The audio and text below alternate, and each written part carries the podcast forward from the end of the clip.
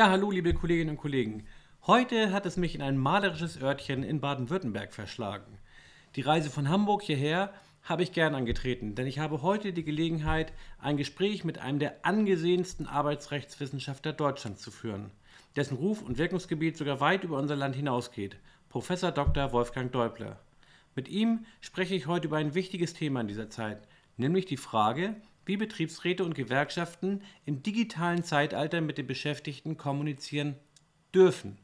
Das ist insbesondere natürlich immer dann auch ein arbeitsrechtliches Thema, wenn hierbei Ressourcen des Arbeitgebers genutzt werden sollen oder die Beschäftigten in der Arbeitszeit von Betriebsräten und Gewerkschaften digital behelligt werden.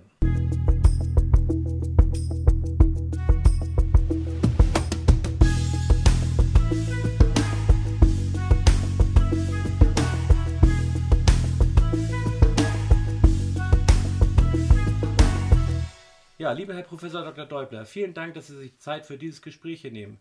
Vorzustellen brauche ich Sie selbstverständlich nicht, aber ich würde trotzdem einen Sie auch persönlich beschreibenden Einstieg wählen. Seit nunmehr über 50 Jahren sind Sie Professor für Arbeitsrecht an der Universität in Bremen, sind Verfasser und Mitverfasser zahlreicher Schriften und Kommentare und maßgebliche Orientierungsgröße für Arbeitsrechtler in der gesamten Republik. Da könnten Sie sich doch einig zurücklehnen, solche brandaktuellen Fragen wie den digitalisierten Betriebsrat oder auch den betrieblichen Umwelt- und Klimaschutz ignorieren und sich im Mainstream ergehen. Was reizt Sie daran, sich mit diesen sehr tagaktuellen Fragen so vertieft zu widmen, wie Sie es beispielsweise mit der über 80 Seiten umfassenden Studie zu den Rechten von Betriebsräten und Gewerkschaften im digitalen Betrieb getan haben? Ja, schauen Sie, wenn man immer nur beim Mainstream bleibt, ist eigentlich das Leben furchtbar langweilig. Das sollte man nicht tun, denn man ist ja als Rechtswissenschaftler dazu da, dass man auch die eine oder andere neue Idee in die Welt setzt. Es kann sein, dass die keinen Anklang findet oder weniger Anklang findet, als man sich erwartet hat. Es ist auch denkbar, dass sie plötzlich zu einer tollen Idee wird, von der viele sprechen. Das hängt von Umständen ab, die man selber nicht beeinflussen kann.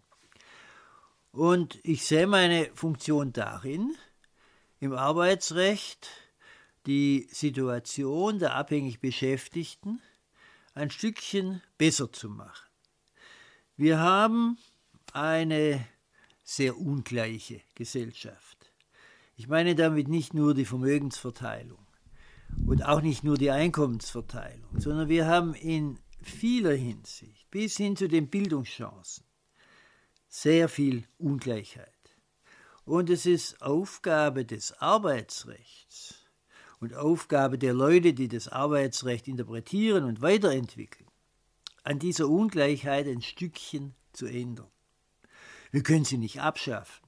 Das wäre eine gesamtgesellschaftliche Aufgabe, gewissermaßen eine gesamtgesellschaftliche Revolution.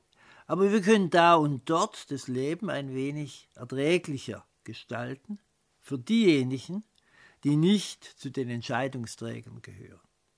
Denn meine, ganz pauschal gesprochen, meine Sicht der Gesellschaft ist eigentlich die, wir haben da äh, eine überschaubare Zahl von Entscheidungsträgern an der Spitze, die in der Regel ökonomisch außerordentlich gut gestellt sind. Und wir haben die große Masse der Bevölkerung, die im Grunde genommen nicht wirklich Einfluss nehmen kann oder Einfluss nimmt auf das, wie es bei uns läuft. Und äh, man hat als Hochschullehrer die Möglichkeit, da ein Stückchen dazwischen zu funken, also auch mal ein paar Ideen zu bringen, die nicht unbedingt der herrschenden Meinung entsprechen, die nicht unbedingt das widerspiegeln, was man bei den Entscheidungsträgern gerne hört. Und deshalb muss man sich gerade auch um neue Dinge kümmern. Es hat doch keinen Sinn, wenn man sein ganzes Leben lang immer nur sagt, aber es ist ungerecht, dass wir kein Recht zum politischen Streik haben. Oder wir müssten genau wie in Frankreich einen sogenannten wilden Streik haben. Das kann man mit guten Gründen befürworten. Aber die Leute interessieren sich heute für andere Dinge. Es stehen andere Dinge im Vordergrund als sowas. Man kann nicht immer nur über diese Standardprobleme reden, sondern man muss sich auch neuen Fragen stellen. Und zu diesen neuen Fragen gehört natürlich alles, was mit der Digitalisierung zusammenhängt, aber daneben natürlich auch äh, die Globalisierung, ja, die ja im Moment in einer gewissen Krise ist. Dazu kommt natürlich auch die Klimakrise. Wir müssen sehen, dass ja auch die Betriebe ganz maßgebend an der Umweltbelastung mitwirken und äh, dass das natürlich damit auch Aufgabe der Betriebsräte und Gewerkschaften wäre, sich um diese Fragen zu kümmern. Und da ist im Moment noch viel zu wenig geschehen. Es gibt Problembewusstsein, das ist klar, aber es ist viel zu wenig geschehen, verglichen mit dem, was an Problemen da vor uns steht. Also ich hoffe, Sie, hat, Sie haben einigermaßen verstanden, weshalb ja. ich äh, diese Schwerpunkte gewählt habe. dazu gibt es dann noch einen persönlichen Grund. Ich bin ja mittlerweile in einem etwas fortgeschrittenen Alter und äh, ich versuche äh, gewissermaßen das Älterwerden durch Fortsetzung von Arbeit, die mir im Prinzip Spaß macht, etwas aufzuhalten. Und äh, das ist ungewöhnlich und darf natürlich nicht eingefüttert werden in die Diskussion über die Altersgrenzen. Viele Menschen haben ja eine Arbeit, äh, wo sie froh sind, wenn sie die los sind. Ja, und deshalb gibt es viele, die sich ab 55 nur noch Gedanken über die Altersteilzeit machen. Ja. Ja, ich habe immer gesagt, es ist ein Beweis dafür, dass irgendwas mit unserem Arbeitsleben nicht stimmt. Und bei mir ist es völlig anders. Also bei mir ist die Arbeit ein erfreulicher Teil des Lebens. Und wenn man mir die Arbeit nehmen würde, dann wäre ich eigentlich nicht befreit, sondern im Gegenteil. Ich wäre in einem sehr unglücklichen Zustand. Und äh, das ist auch, äh, sagen wir mal, da weiterzuarbeiten und da und dort äh, mal äh, was Neues zu sagen, das ist durchaus attraktiv, erhöht meine Lebensqualität und ist eine erfreuliche Geschichte. Und man kommt also dann nicht in die Situation, dass man nur noch mit dem Hund spazieren geht und äh, sich aufs Mittagessen freut und ähnliches mehr. Nichts gegen gutes Mittagessen, ja? ja. Aber das Leben darf sich darin nicht erschöpfen.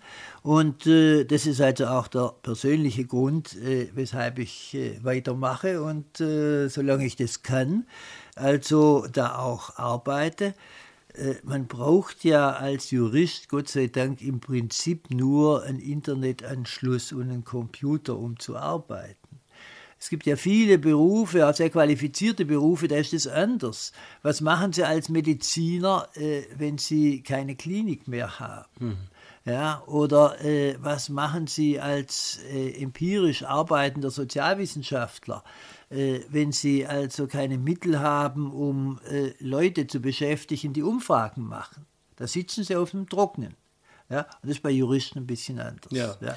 Profitieren ja auch die Betriebsräte und viele Kolleginnen und Kollegen von. Von daher finde ich das ganz klasse und auch faszinierend. Ihr Gutachten, Herr Professor Dr. Däubler, beginnt ja mit dem Satz, Arbeitnehmerinteressen zu vertreten setzt Kommunikation voraus. Und gerade das Thema der digitalisierten Betriebsrats- und auch Gewerkschaftsarbeit beschäftigt viele Betriebsratskolleginnen und Kollegen ganz aktuell, wie ich weiß. Manch einer war sich im Wahlkampf zur Betriebsratswahl unsicher, ob er intranet oder per Mail bei den Beschäftigten werbend auftreten darf. Andere verspüren Unsicherheit bei der Frage von digital durchgeführten Betriebsratssitzungen oder auch Betriebsversammlungen. Und selbst Gewerkschaften kämpfen darum, ihre Inhalte in der digitalen Welt über die Kommunikationskanäle des Arbeitgebers anbringen zu können. In der Frage, was Betriebsräte und Gewerkschaften in der analogen Welt dürfen und was nicht, gibt es ja eigentlich nur noch sehr wenige Unklarheiten. Aber was ist daran anders bei der Nutzung von Mail und Intranet? Ist das ein anderes Paar Schuhe oder ist es das vielleicht sogar gar nicht? Also es wird Sie vielleicht überraschen, aber äh, ich finde, dass äh, das gar nicht ein anderes Paar Schuhe ist. Mhm. Der Betriebsrat ist durch die Rechtsprechung eigentlich in eine Situation versetzt worden, dass er auch in der digitalen Welt sehr gut agieren kann. Das war nicht immer ganz einfach. Die Rechtsprechung äh, hat da am Anfang auch gezögert, aber heute hat er gute Rechte. Das begann einmal mit der Firma Schlecker. Wir verdienen, wir äh, also verdanken der Firma Schlecker einen beträchtlichen Rechtsfortschritt. Und zwar wollte Schlecker mal verhindern, dass der Betriebsrat einzelne Beschäftigte an ihrem Arbeitsplatz anruft. Und hat das Telefon so geschaltet, dass man immer nur den Filialleiter erreichen konnte und sich dann durchstellen lassen musste, ja. sodass der also genau wusste, der Betreffende kriegt einen Anruf vom Betriebsrat. Daraufhin hat, hat ein Schlägerbetriebsrat geklagt und das Bundesarbeitsgericht hat entschieden, der Betriebsrat hat ein Recht, jedes einzelnen Beschäftigten an seinem Arbeitsplatz zu erreichen und anzurufen. Da hat Schlecker dann seine Telefonanlage umgestellt, hat aber gesagt, das Gericht hat uns ja nur aufgegeben, dass die Kommunikation vom Betriebsrat zum Einzelnen ohne Hindernis bleiben muss. Aber umgekehrt ist ja nichts gesagt über die Frage, wie der Einzelne an den Betriebsrat rankommt. Mhm. Und also haben sie die Betriebsratstelefonnummern alles gesperrt für einzelne Beschäftigte. Also nur Filialleiter ja, und ja. Äh, leitende Angestellte und ähnliche konnten direkt mit dem Betriebsrat telefonieren, die anderen aber nicht. Ja. Und da gab es ein neues Verfahren und das neue Verfahren hat wieder der Betriebsrat gewonnen. Also der Betriebsrat hat auch ein Recht darauf, von den Einzelnen per Telefon, unbeeinflusst durch Dritte, direkt mhm. kontaktiert zu werden. Die beiden Entscheidungen hätte es ohne die kurzsichtige Geschäftsleitung von Schlecker nie gegeben. Mhm. Das sind aber zwei ganz wichtige Aussagen, weil auf diese Weise ist klargestellt, der Betriebsrat kann auch ohne physische Anwesenheit mit den einzelnen Beschäftigten kommunizieren. Wenn er telefonieren kann, dann kann er zum Beispiel auch E-Mails schicken. Und es ist heute völlig anerkannt, dass sich der Betriebsrat auch per E-Mail austauschen kann mit den einzelnen Beschäftigten. Dann gibt es eine Entscheidung des Bundesarbeitsgerichts äh, aus dem Jahr 2003, wo gesagt wurde, es äh, hat jeder Betriebsrat ein Recht, eine Homepage im Intranet mhm. äh, eingerichtet zu bekommen. Er muss sie nicht selber einrichten. Äh, der Arbeitgeber muss ja die Technik zur Verfügung stellen. Also der Betriebsrat kann sagen, wir hätten gerne eine Homepage, die so und so aussieht. Man kann in der Praxis sich dann natürlich verständigen, wenn der Betriebsrat da einen sachkundigen Menschen hat, dann ja. wird er selber machen und der Arbeitgeber sagt, okay. Ja. Aber das Entscheidende ist, man hat einen Anspruch als Betriebsrat, gewissermaßen eine, ein Informationsangebot zu machen, sich jederzeit an die Betriebsöffentlichkeit wenden mhm. zu können. Und das ist höchstrichterliche Rechtsprechung. Das ist das digitale schwarze Brett des Betriebsrats. Und dieses digitale schwarze Brett ist im Grunde genommen leichter erreichbar als das schwarze Brett, das neben der Kantine hängt. Ja. Da muss man nicht extra hingehen und so, sondern ah, ein paar Klicks und man ist dort. Und das ist also durchaus anerkannt. Und schwieriger ist es im Prinzip mit der Gewerkschaft. Weil die Gewerkschaft wird nicht als eine, sagen wir mal, interne Institution angesehen, sondern nicht, sondern als Dritter, als Außenstehender. Aber es gibt eine BAG-Entscheidung, die sehr deutlich sagt, der, die Gewerkschaft hat das Recht, alle Betriebsangehörigen per E-Mail anzuschreiben. Und sie muss dabei auch nicht aufdecken in einem etwaigen Gerichtsverfahren, woher sie die E-Mail-Anschriften hat. Das ist ihre Sache und wenn der Arbeitgeber sich dagegen wendet, dass die Gewerkschaft sein Informationssystem, sein E-Mail-System ja, verwendet, indem sie da was hinschickt, dann äh, kann der Arbeitgeber sich nicht darauf berufen, dass möglicherweise die Gewerkschaft ihre Adressen bekommen hat auf unlautere Art und Weise. Mhm. Das ist der Stand in der Beziehung. Äh, es ist allerdings meines Erachtens nicht unlauter, wenn die Gewerkschaft zum Beispiel vom Betriebsrat so eine, ein Verzeichnis bekommt. Äh, wir sind ja auch so großzügig, dass wir beispielsweise kommerzielle Werbung zulassen, wenn es der Einzelne nicht verbietet. Also Sie können in Ihrem Briefkasten hinschreiben, keine Werbung, dann darf da auch keine reinkommen. Ja. Äh, wenn Sie es aber nicht hinschreiben, ist es selbstverständlich, äh, dass Werbung Muss kommen man kann. akzeptieren. ne? Und das muss man akzeptieren. Und das Ja. ist genauso hier, wenn ich im Arbeitsleben tätig bin, dann gehört es gewissermaßen zu den, zur Normalität, Ja. dass ich dann auch einen Werbebrief oder einen Informationsbrief einer Gewerkschaft bekomme. Die Gewerkschaft ist Teil des Arbeitslebens und deshalb muss sowas möglich sein. Und äh, es muss auch möglich sein, dass irgendjemand, der so eine Liste hat, das kann Betriebsrat sein, das können aber auch einzelne Personen sein, dass die der Gewerkschaft das zur Verfügung stellen. Das ist kein Geheimnisverrat und ist keine, kein Datenschutzverstoß, sondern das ist nicht anders als äh, im Bereich der allgemeinen kommerziellen Werbung. Ich, ja, ich wollte jetzt nicht unterbrechen. Vielleicht das Thema mit dieser, äh, Ja. mit dieser digitalen Informationsaustausch-Plattform. Ja. Das hat ja Jetzt- mit Corona nochmal eine ganz andere Dynamik gewonnen, weil die alle im Homeoffice sind, die Leute. Das ist ein Thema für sich. Ja. Also sagen wir mal, zunächst mal ist es so, es hat die äh, Gewerkschaft das Recht, per E-Mail an die einzelnen Leute ranzukommen. Und dann gibt es die Möglichkeit, dass ein gewerkschaftlich orientierter Betriebsrat einen Link schaltet zur Gewerkschaft. Das ist nicht höchstrichterlich entschieden, aber es gibt genügend Aussagen der Rechtsprechung, die das gewissermaßen zu quasi 100% nahelegen. Es gibt einmal die Aussage vom Bundesgerichtshof, dass das Schalten eines Links nicht bedeutet, dass man sich mit den verlinkten Informationen identifiziert. Und äh, zum Zweiten äh, haben sie Rechtsprechung zur Frage, darf man trotz gewerkschaftspolitischer Neutralität nach dem Gesetz, darf man als Betriebsrat über eine Tarifrunde informieren. Ja. Und da ist die Antwort der Rechtsprechung ja, das darf man. Ja. Man darf nur nicht Werbung machen für die Gewerkschaft, aber man darf objektiv informieren. Und mehr als objektive Information ist ja ein Link auch nicht. Ja. Ja?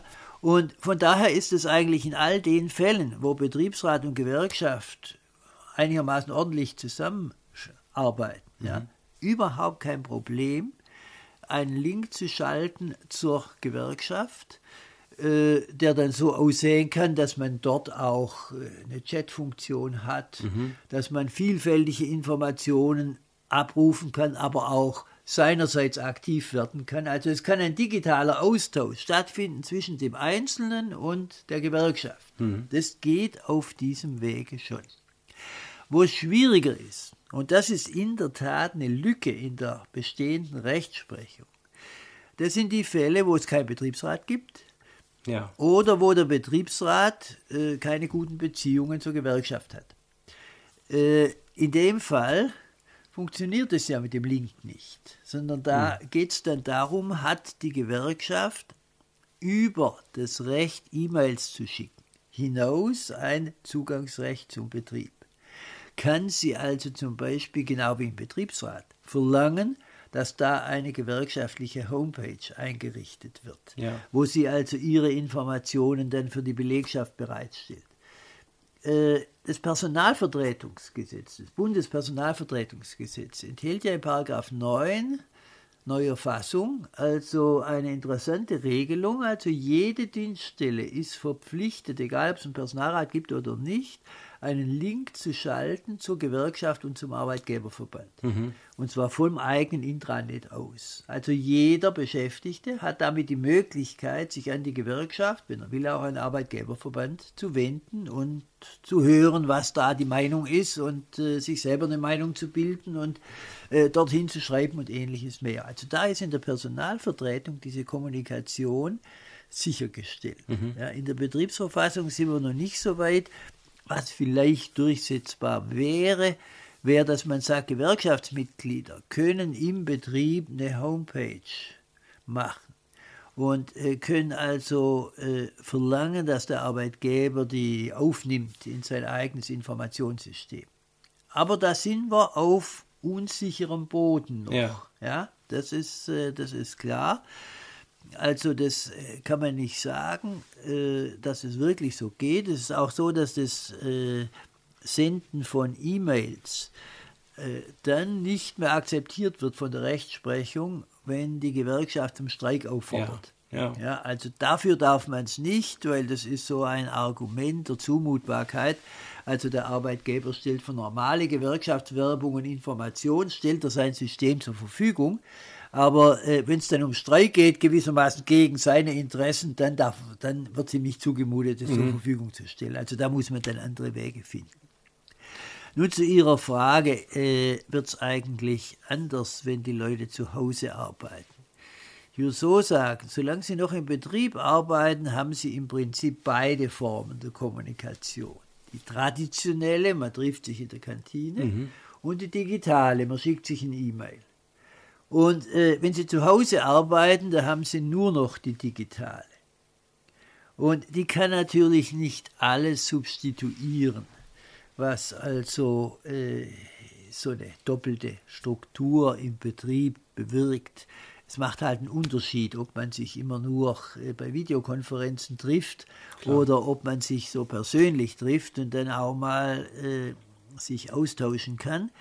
Äh, das äh, ist klar, da muss man sich überlegen äh, in den Betriebsvereinbarungen übers Homeoffice, dass man Mechanismen schafft, äh, dass das physische Zusammensein nicht völlig unter den Tisch fällt. Mhm. Also da gibt es einmal die Möglichkeit, dass man sagt, es gibt nur Homeoffice für ein oder zwei Tage die Woche und mehr nicht dann ist klar, man ist drei bis vier Tage in der Woche ja. im Betrieb. Äh, wenn das nicht möglich ist, wird es schwierig. Hatte einen Fall zu beraten für einen Gesamtbetriebsrat. Da hat der Arbeitgeber gesagt, wir machen 100% Homeoffice. Alles wird von zu Hause aus gemacht. Es waren IT-Kundenberater. Und die müssen nicht so furchtbar viel im Büro sein, sondern mhm. die sind entweder zu Hause oder beim Kunden, sowieso schon. Ja. ja und da ist gesagt worden, die Büros schaffen wir alle ab. Das spart ungeheuer Kosten. Und äh, die Leute sind dann zu 100% zu Hause. Und da haben wir also äh, verschiedene äh, Mechanismen in die Vereinbarung aufgenommen. Unter anderem die, dass wir gesagt haben, also der Betriebsrat bleibt ja, der hat am Betriebssitz weiter sein Büro und äh, auch einen Sitzungsraum, also einen Sitzungsraum und ein Büro. Und äh, der Einzelne muss ja in die Sprechstunde zum Betriebsrat können.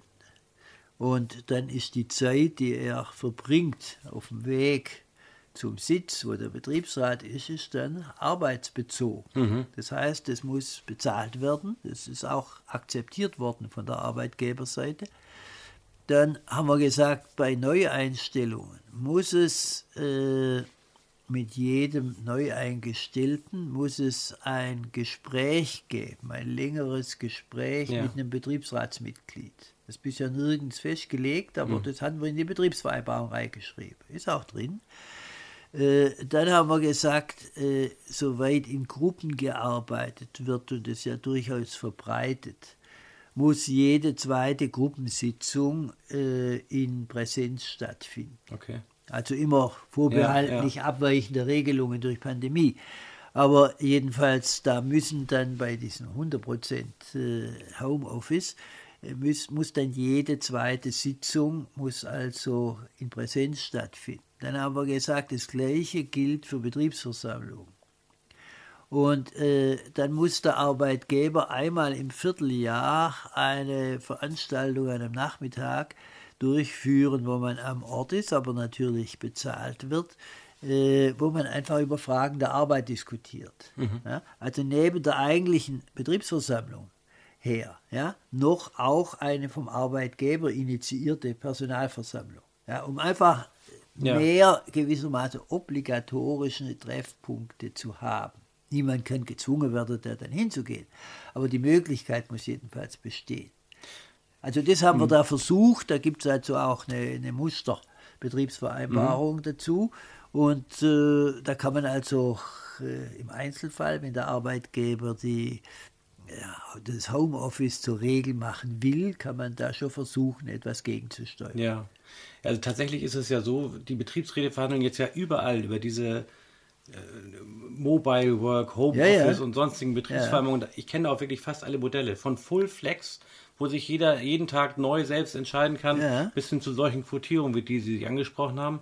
Ich weiß von den Betriebsräten, dass sie da durchaus so ein, so ein zwiegespaltenes Verhältnis zu haben. Das eine ist ähm, dieses Thema, die Leute wollen gerne örtlich flexibel sein. Das andere ist, äh, man sieht schon, die Kommunikation leidet, die Solidarität, der Zusammenhalt, das ist alles so ein schwieriges Thema, aber auch die Aufgaben, die der Betriebsrat dann hat, wenn vielleicht in einem einen oder anderen Punkt schwerer wahrzunehmen. Also wenn ich halt mal so ein paar Beispiele, also dieses Thema, was Sie sagten, so mit, äh, mit, dem, mit der Kommunikation. Im Betrieb hast du ein Flugblatt, hängst du ans schwarze Brett, aber man kann ja nicht zu jedem Beschäftigten nach Hause gehen und den in seinem Flur ja, ein Flugblatt hinhängen oder sowas. Und wenn man im Betrieb eine Begehung macht und sich die Arbeitsplätze anschaut, dann sieht man, ist das ergonomisch und nicht, wird alle ja. Vereinbarungen eingehalten.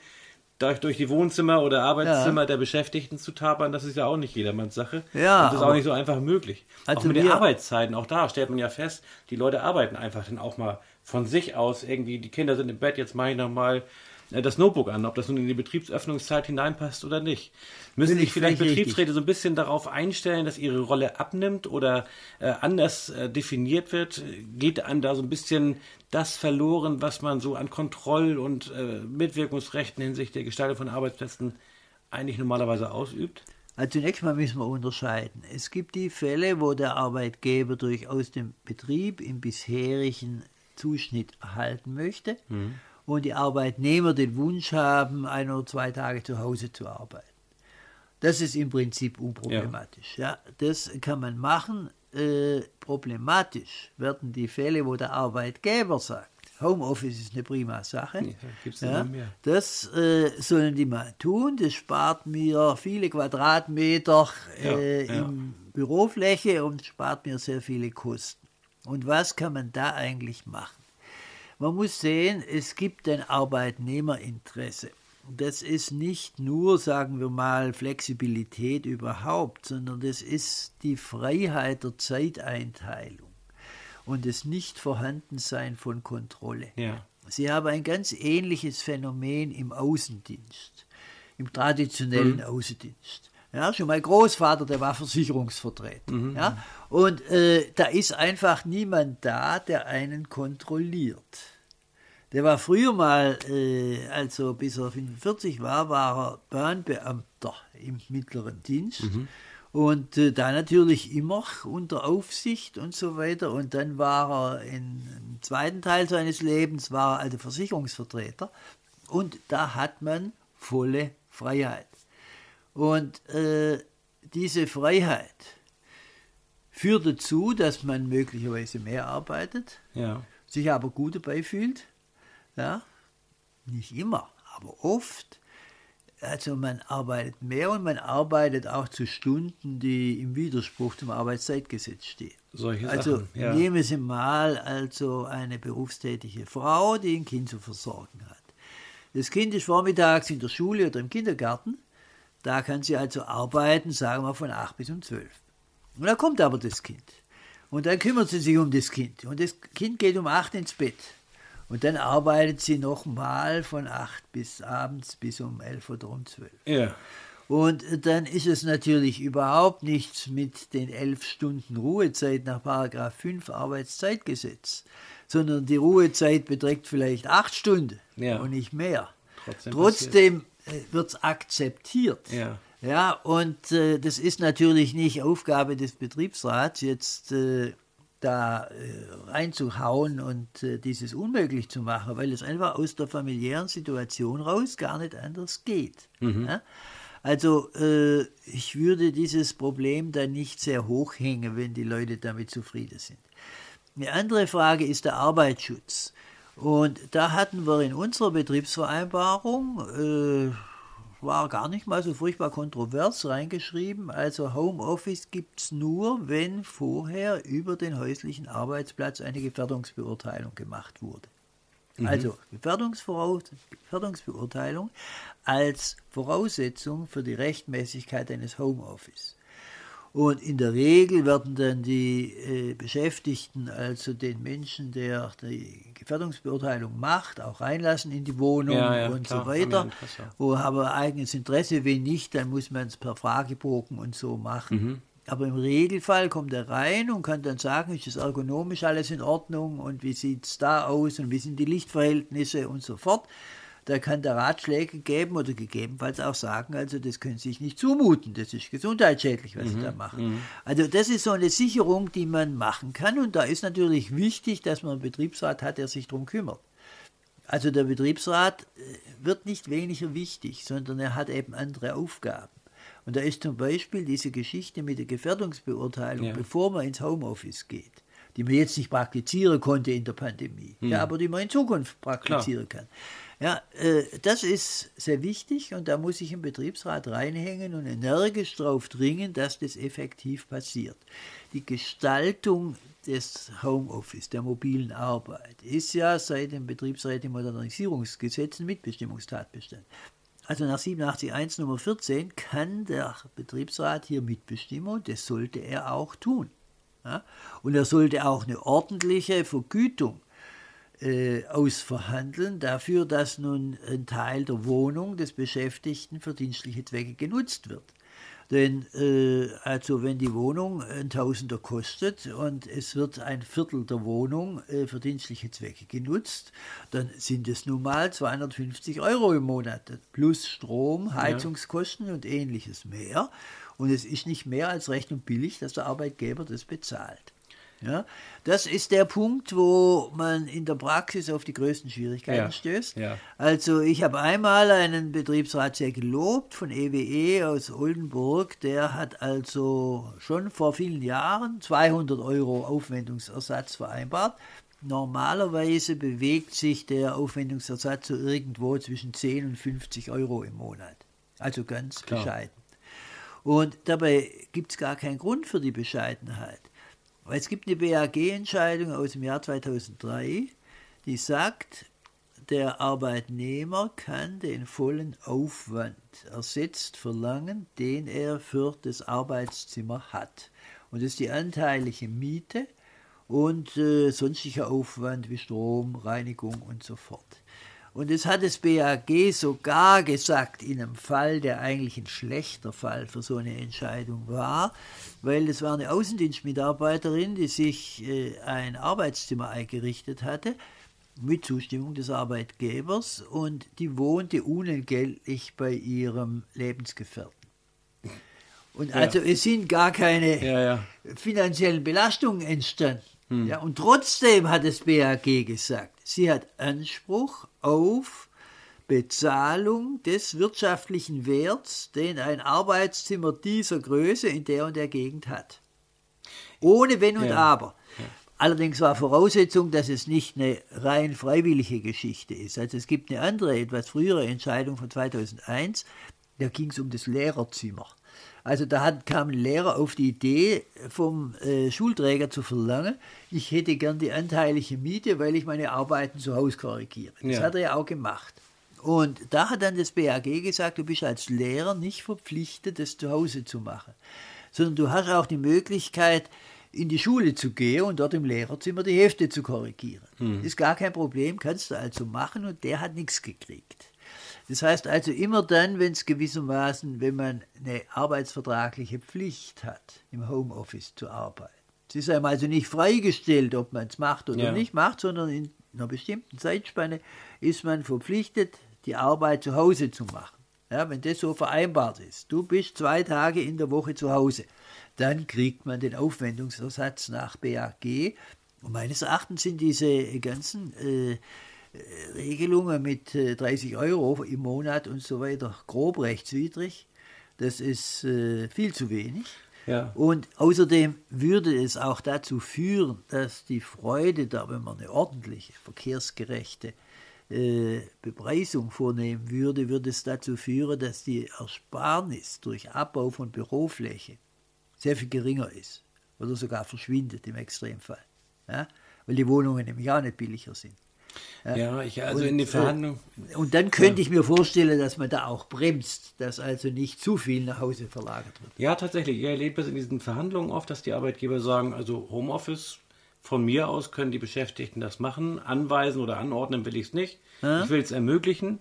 Aber da will ich jetzt nicht auch noch Geld für bezahlen und dann hat man praktisch den doppelten Effekt. Also erstmal spart der Arbeitgeber Infrastrukturkosten, da werden auch oft Büroflächen irgendwie zusammengelegt mit Desk-Sharing und solchen Konzepten. Ja. Zum anderen hat der Beschäftigte dann eigene Kosten, die er einbringt. Haben wir jetzt gerade bei dieser äh, Corona-Pandemie erlebt, dass da viele auch mit ihren eigenen ja, Stuhl, ja. eigener Monitor und ja, erstmal alles selbst und die Arbeitgeber lehnen sich jetzt zurück, wenn die Beschäftigten, die wollen gerne dieses Homeoffice, die lehnen sich jetzt zurück, ich zwinge ja niemanden im Homeoffice zu arbeiten. Also will ist ich auch aber, dafür bezahlen. Ist ne? aber, wenn man einen einigermaßen guten Betriebsrat hat, ein Risiko, damit Desk-Sharing zu arbeiten. Denn plötzlich wollen dann alle im Betrieb. Ja, liebe Kolleginnen und Kollegen, hier endet der erste Teil meines Interviews mit Herrn Professor Dr. Wolfgang Deubler. Das Interview ist insgesamt über eine Stunde lang und ich habe mich dazu entschieden, das in zwei gut passende Abschnitte aufzugliedern. Im nächsten Abschnitt, da könnt ihr euch schon mal drauf freuen, wird es unter anderem um die digitalen Zugangsrechte von Gewerkschaften gehen, aber auch die Möglichkeiten, die Betriebsräte haben im Zusammenhang mit digitalen oder hybriden Betriebsversammlungen. Bis zur nächsten Woche.